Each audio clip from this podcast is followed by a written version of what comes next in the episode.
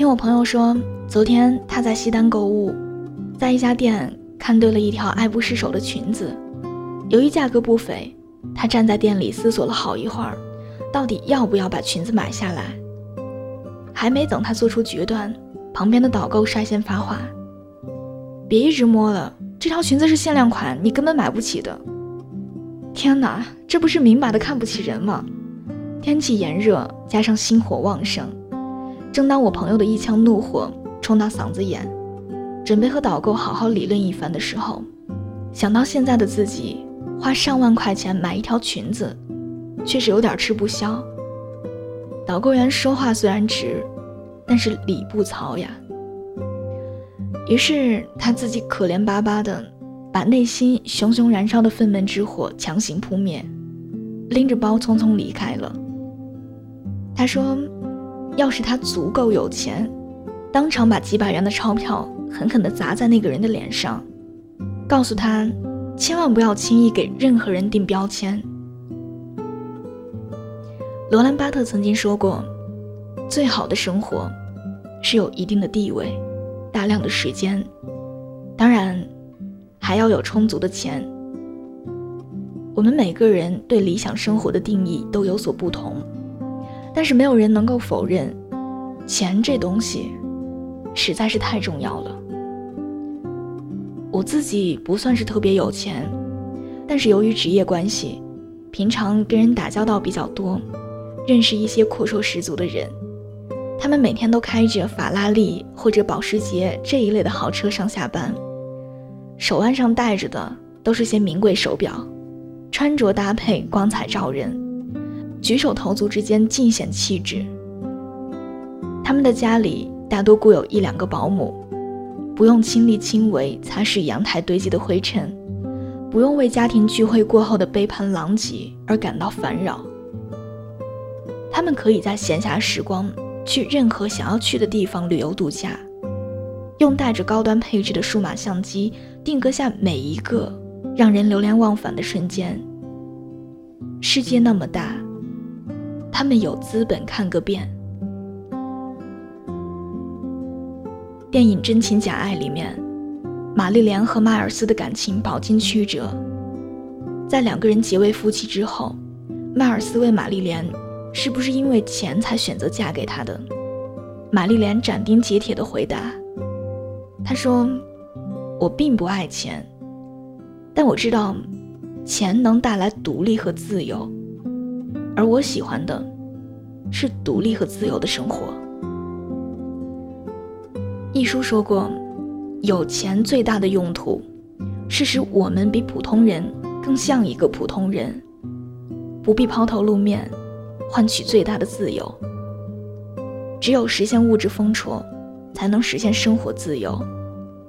想要买的东西，想要去的远方，用几叠钞票就能够解决。厌倦做的苦力活，被不情愿做的事情所绑架着。有了钱，你就可以轻松自如的打碎这层枷锁。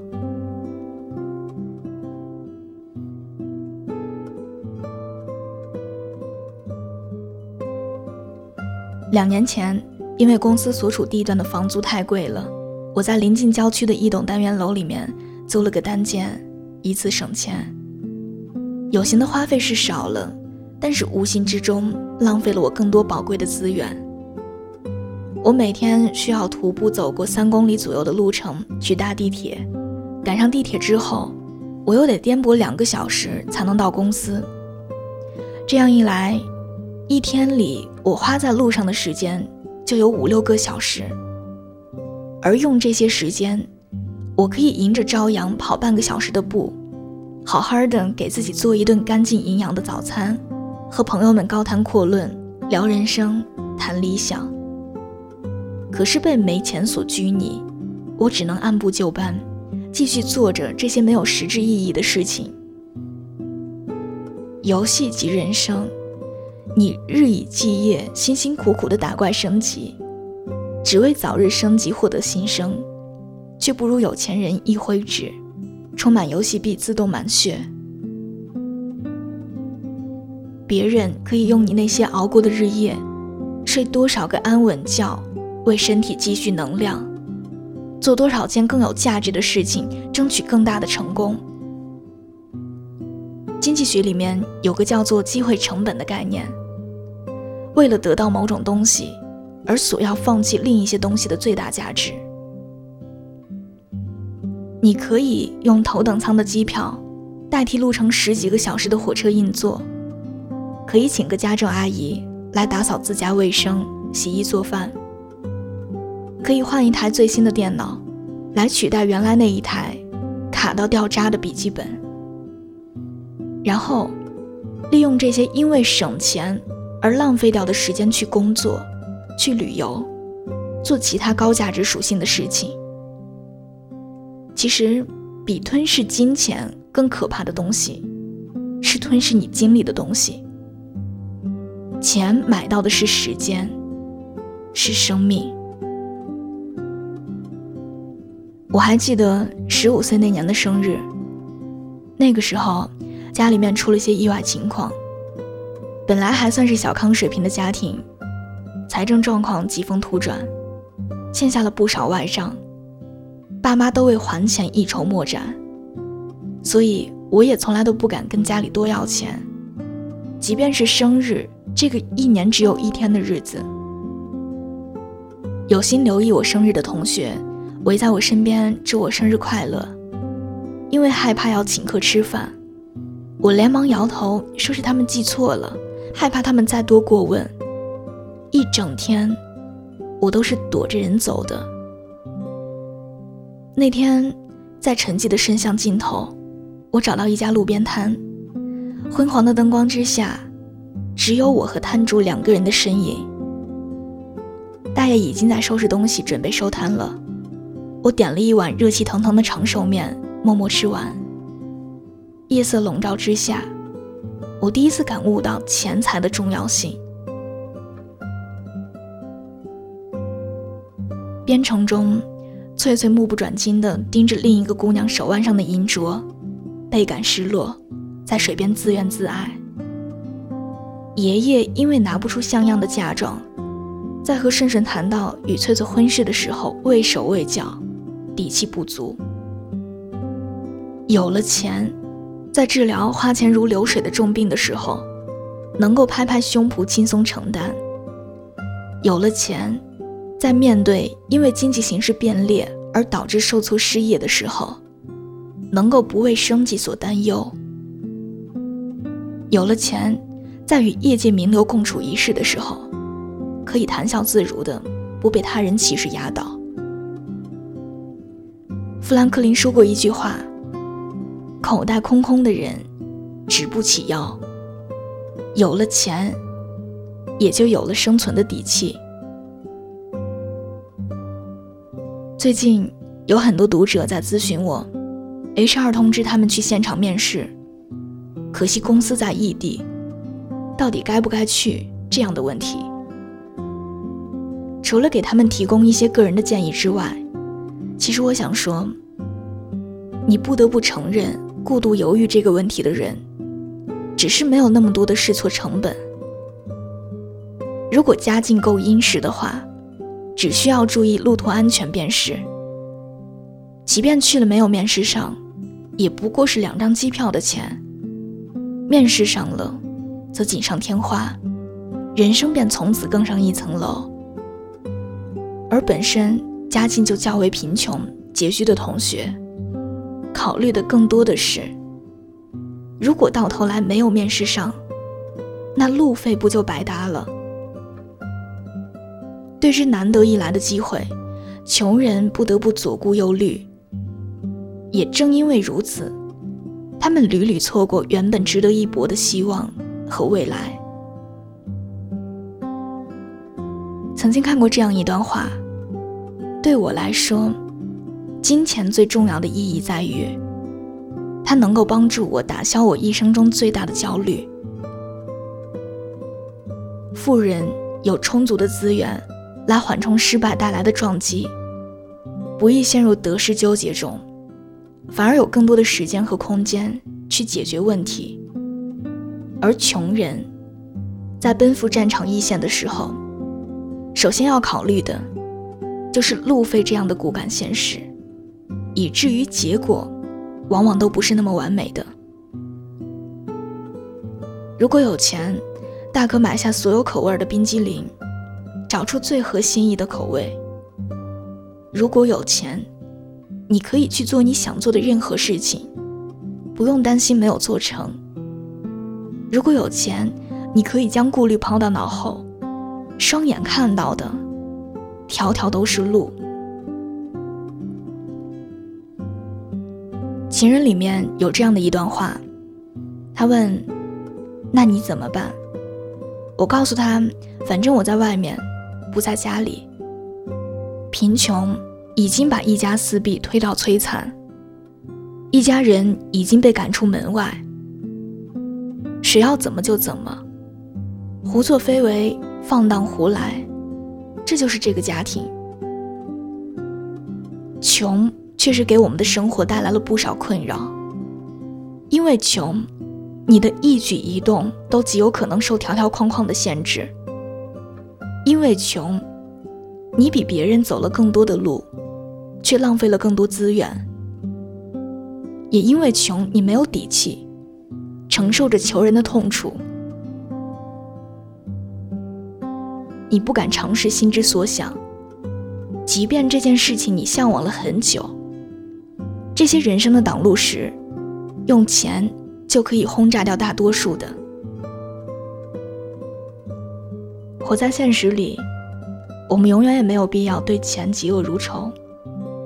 我们要做的，是努力去拥有它，得到它，而不是等到在商场挑到自己心爱之物的时候，发觉两手空空，扭头就走。所以，亲爱的，你需要踏踏实实的挣钱，然后光明磊落的，好好的爱他，过你想要的生活。他静悄悄的来过，他慢慢带走沉默，只是最后的承诺，还是没有带走了寂寞。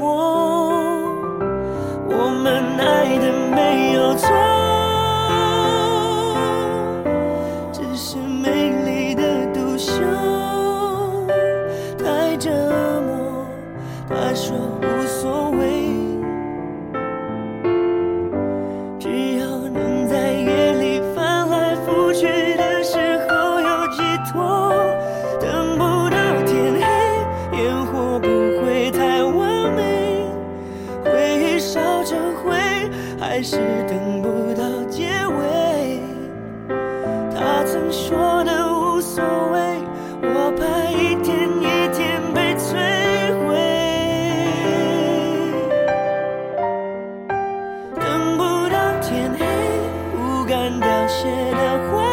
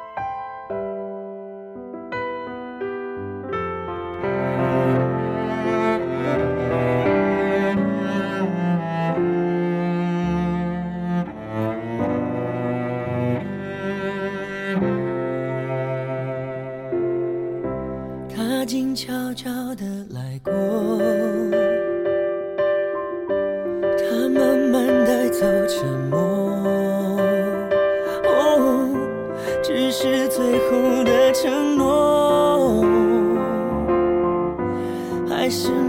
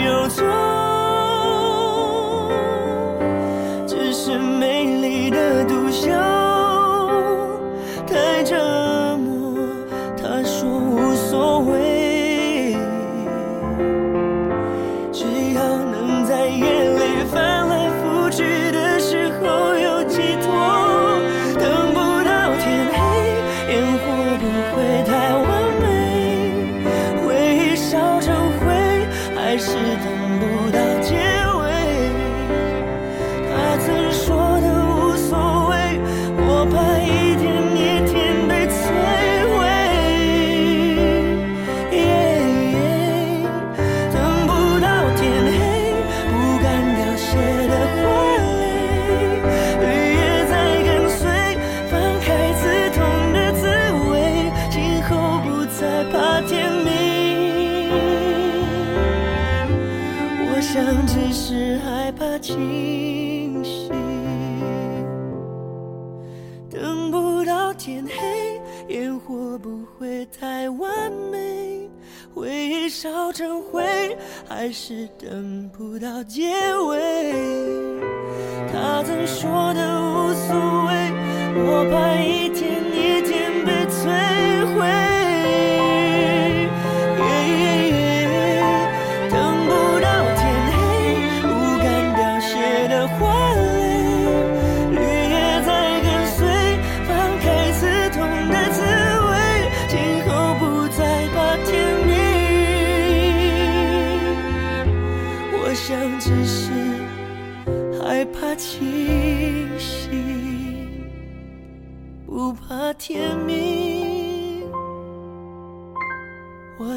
只是害怕寂。